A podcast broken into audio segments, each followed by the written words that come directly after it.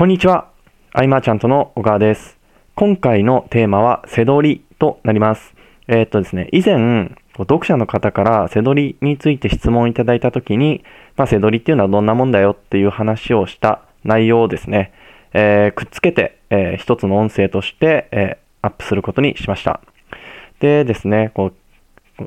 インターネットビジネスの中でも、すごく気軽に取り組めるものとして、こう人気があるせどりなんですけど、まあその中でも、まあ、特に結果を出しやすいジャンルっていうものがあるので、まあ、それについてお話ししています。で、音声の中で、えー詳しく話せていない部分だったり、また別の話ですね。なんていうのは、まあ別途ブログの方で、えー書いておりますので、アイマーちゃんと小川で検索してもらって、で、それで出てくるアメブロが出てくると思うんで、思うので、えーそちらをご覧いただければと思います。カタカナでアイマーちゃんとに、えー漢字の小川、小さい川ですね。えーということで、えー詳しくはそちらをご覧くださいということで、えーそれでは早速音声の方を始めていきたいと思います。こんにちは。アイマーちゃんとの小川です。えー本日は、せどりについて、えーいろいろお話をしようかなと思っております。ということで、よろしくお願いします。で、まず、せどりの一般的な概念についてですね、お話ししようかなと思うんですけど、まあ結局、せどりっていうのは何なのかっていう話になるとですね、基本的にはこう転売っていう形になります。で安く買ってきて高く売るというですね、まあ、商売のビジネスの、まあ、最も基本的な王道といいますか、まあ、そういったことをしていくわけなんですけどでそれはですね、まあ、需要と供給の部分でですねこの価格差っていうのが結構生まれているのでそこを見つけて、えーそこの安く買えるものを安く買ってで高く売れるところに売るという形になっています。でですねまあこれが何で成り立つのかというとですねまあ都会でしか買えない商品っていうのありますよね。で地方の人はどうやって買うのかって言ったらまあそう Amazon で買ったりとかですね、まあ、Yahoo オークションで買ったりとか。まあそういった形でしかまあわざわざ都会に行って手に入れるっていうものももちろんあるんですけど、まあ、そこそれをできない人っていうのもたくさんいるので、まあ、そういった方々はネットで買いますよね。でまた逆にですねもう都会では売れてしまっているのでもう地方にしか残っていない商品なんていうのもあるんですよ。でそれはですねその地方にいる人がかのがそうですねサイトの方に出すことによって都会の人もネットで買いますよねっていう話ですね。これすごいイメージしやすいと思うんですけど。で、えーまあ基本的に、えーせどりっていうのはですねまあ Amazon で売るよみたいなそういったパターンが多いわけなんですけどこうなんで他でも売ってるのにわざわざ Amazon で買うんだよ例えばですねその定価を超えている商品なんていうのもあるんですけどでそれはですねヤフヤフオクとかで買うより Amazon で買う方が、まあ、正直高いものっていうのも結構あるんですね。でもでも Amazon で買う人は Amazon でしか買わないみたいな、まあ、そういったパターンがあってですね。でこの買う人の気持ちにしたらですねまあいつも慣れたところで買いたいんですよねやっぱり。でなのでその同じウェブ上で価格差っていうものがあったとしてもまあそこは全然、えー利益につながっていく部分だったりするんですね。でまあこの簡単に言うとですね結局はですねこう砂漠でこう水を売っていくようなまあそんな商売ですよっていうのがせどりっていうものになります。でこのせどりっていうのはなんですけどまあいろんなパターンがあるわけなんですよ。でまあ実際にいろんな商品を売ってていたりとかいろんなせどりをされている方っていうのもいるんですけどまあこのパターンですね。どういったパターンがあるのかっていう話をしてしまおうかと思い思います。でそれはですねこう5つの要素の組み合わせだよっていう話なんですけどその5つは何なのかというとですね1つ目が何を扱うせどりなのかっていうことですね。まあ新品のものなのか中古のものなのか、まあ、CD なのか DVD なのか本なのか、えーとあとはフィギュアなのかとかまあそういったものですね。何を扱うのか。で2つ目がですねこう仕入れ先はどこになるのか、えーインターネット上の、えーヤフオクであるとかこうなんちゃら書店みたいなところなのか。とかあとは、えーリアル店舗の家電量販店なんちゃら電気とかですね。まあそういったとこなのか。であとは地方にしかないようなですねこう古いおもちゃ屋さんであるとかまあいろんなところがあるわけなんですけどその仕入れ先はどこなのかっていうのが2つ目になります。で3つ目ですね。これは仕入れの時の基準は何なのか。でランキングが何位以内であるとか、えー、今、えー、新品で何個あるとか中古で何個、えー、商品が出ているとか、まあ、そういった部分ですね。それ3つ目がそれです。仕入れの時の基準です。で4つ目がですねその仕入れた商品をどこで販売するのか。それはあの Amazon なのか、まあ、Amazon の中でも、えー、自分で発送するのか FBA を使うのかとかあるんですけど。であとは、えー、ヤフオクを使うとか、まあ、その他のオークションサイトなんかを使うとか。まあそういうですねその4つ目が販売先はどこかですね。で5つ目がですねこう販売価格っていうのはどういうふうにつけるのか。っていう部分です。でそのまあ、定価に対していくらいくらつけるとか周りの値段を見てとか、まあ、そういったですね、まあ、大体この5つの要素の組み合わせでですねこのせどりのパターンっていうのは決まってきます。で、えー、今回お話をするのがですね、えー、お話をすると言いますか特におすすめの方おすすめの、えー、せどりのパターン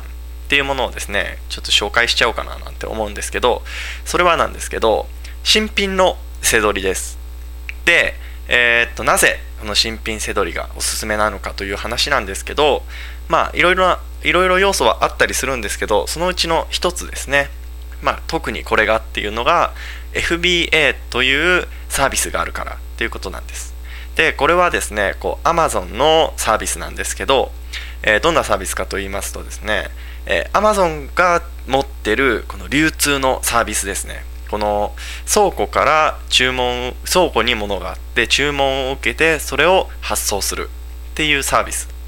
でその Amazon が持っている流通サービスっていうのを使わせてあげるから、まあ、その分、えー、手数料をちょうだいねっていうようなサービスなんですけどでこれがあるのでですね、えー、ほとんど手間がなく、えー、背取りというのができてしまうっできてしまうんですよ。でまあ具体的にどうどういう作業をする必要があるのかというとですねまあえーと、利益が取れそうな商品を買ってきてその指定された、えー、集配所といいますか倉庫の方に商品を送ると。であとはまあインターネット上で値段をつけると。まあそんなぐらいですかね。といったぐらいなのでですねもう新品のせどりっていうものはものすごくこう稼ぎやすい環境っていうのが整っているんですよ。でまあこの FBA っていうサービスはですねやっぱりそのすごい稼ぎやすい素敵なサービスになっているので参入する人がやっぱり多くてですねまあ一時期こう募集を停止していた時間時期っていうのもあったりするんですね。でなのでですねまあまだ募集をしているこの時期にですねまあぜひぜひえー、っと参入してみたら参入してみてもいいんじゃないかなということでですね。まあ、こういったお話をしています。で、まあ、そこでという話なんですけど、まあ、今回ですね、この FBA っていうものを使った、この新品せどりで、え、お金を稼ぐための講座を、え、開催することにしました。で、まあ、その内容といいますか、講座でどんなことを話していくかというとですね、まあ、FBA についてのメリットなんていうのをさらに詳しく解説しつつ、まあ、実際にどうやって登録していくのかとかですね。商品をどうやって納めるのかなんていった話もしつつであとはですねこう利益が出る商品のリサーチ方法っていうのを結構お伝えしたりあとは無料で使えるその携帯の時のツールですね。やっぱその商品なん、えっと、どのぐらい利益が見込めるのかっていうのを踏まえた上で、えー、商品をかあの仕入れていかなければいけないのでですね。まあ、そういったツールなんかも紹介しています。で、あとはですね、その出品商品の管理方法とか、あとはその管理するための管理シートみたいなものをお渡ししたり、で、あとはその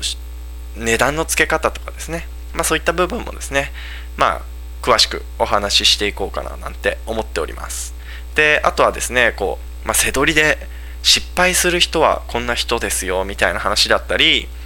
まあ、あとはうちのクライアントさんでですね、えー、これこれこんな方法ありますみたいな話もしていこうかななんて思っています。で、えーっと、今回講座という形にしたんですけど、この一度にですね、こう、情報をブワッておたお渡ししても、確かにその、なんていうんですかね、受け取って満足してですね、まあ、実践しないという方がいても意味がないですよ。というか意味ないじゃないですか。で、なので、まあ、ステップに結構分けてですね、まあ、一つずつこう実際に、えー作業してもらいながらという形で、えー情報をお渡ししていければなと思っているのでこう背取りやってやるぜという方はですねまあご登録いただければなと思いますあでご登録というのはですね、えーとこの音声の URL の下にの今回の講座専門のですねえーっと応募フォームというものを用意しましたのでそちらの方で登録いただければと思います。ということですね。ではあのもちろんですね、えー無料で、えー講座やらせてもらいますので、まあ、ご安心ください。ということですね。